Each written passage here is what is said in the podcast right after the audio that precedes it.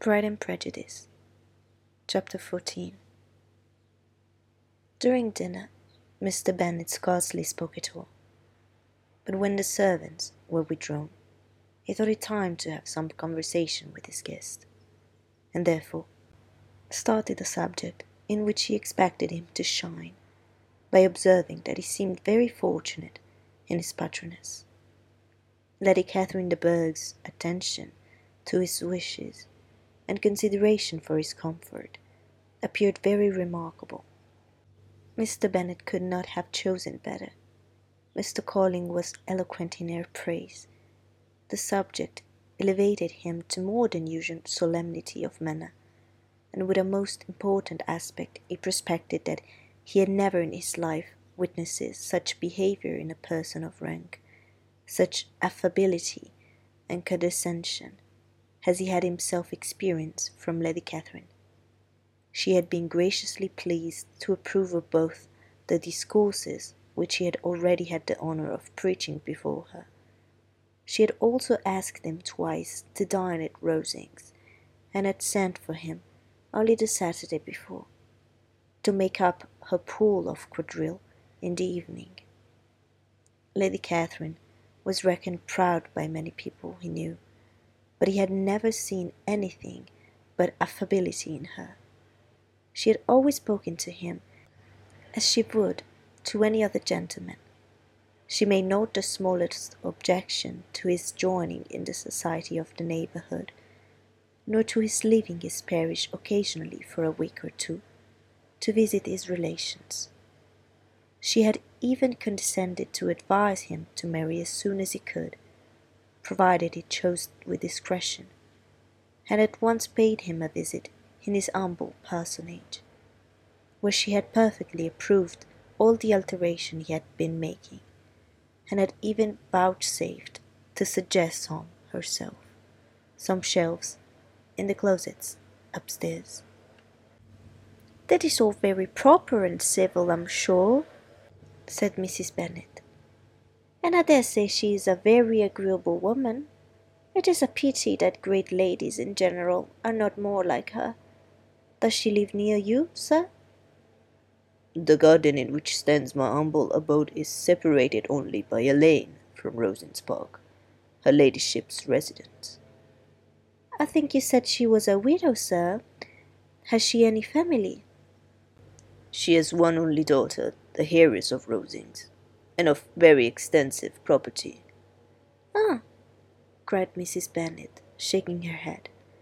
Then she is better off than many girls.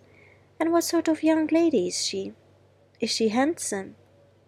She is a most charming young lady indeed. Lady Catherine herself says that, in point of true beauty, de Bourgh is far superior to the handsomest of her sex, because there is that in her features which marks the young woman of distinguished birth.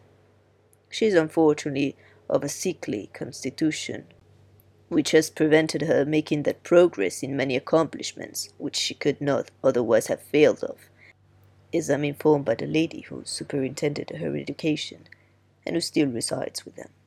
But she is perfectly amiable, and often condescends to drive by my humble abode in a little phaeton and ponies has she been presented? I do not remember her name among the ladies at court.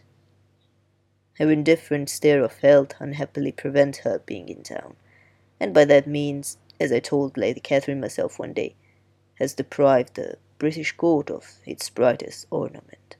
Her ladyship seemed pleased with the idea, and you may imagine that I'm happy on every occasion to offer those little delicate compliments which are always acceptable to ladies. I have more than once observed to Lady Catherine that her charming daughter seemed born to be a duchess, and that the most elevated rank, instead of giving her consequence, would be adorned by her. These are the kind of little things which please her ladyship, and it is a sort of attention which I conceive myself peculiarly bound to pay. You judge very properly, said Mr. Bennet, and it is happy for you that you possess the talent of flattering with delicacy.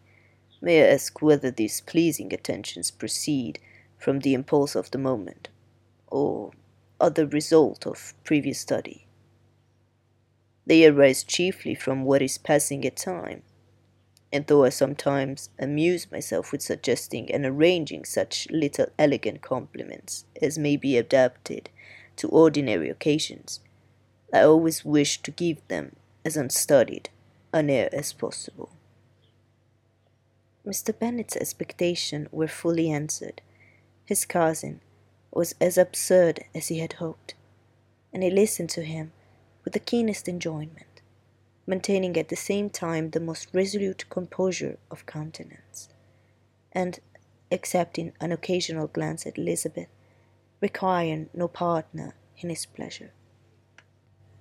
By tea time, however, the dose had been enough, and Mr. Bennet was glad to take his guest into the drawing room again, and when tea was over, glad to invite him to read aloud to the ladies.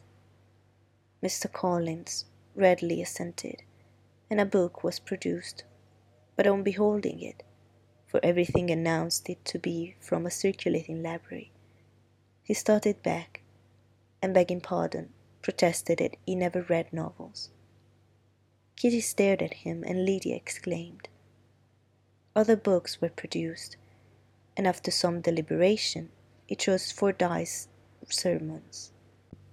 Lydia gaped as he opened the volume, and before he had, with very monotonous solemnity, read three pages, she interrupted him with, Do you know, mamma, that my Uncle Philip talks of turning away Richard, and if he does, Colonel Forster will hire him.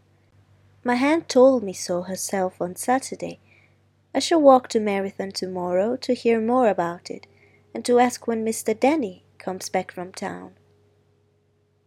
Lydia was bid by her two elder sisters to hold her tongue, but Mr. Collins, much offended, laid aside his book and said, I've often observed how little young ladies are interested by books of a serious stamp, though written solely for their benefit. It amazed me, I confess, for certainly there can be nothing so advantageous to them as instruction. But I will no longer importune my young cousin.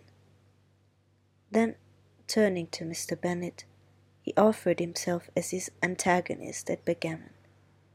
Mr. Bennet accepted the challenge, observing that he acted very wisely in leaving the girls to their own trifling amusements.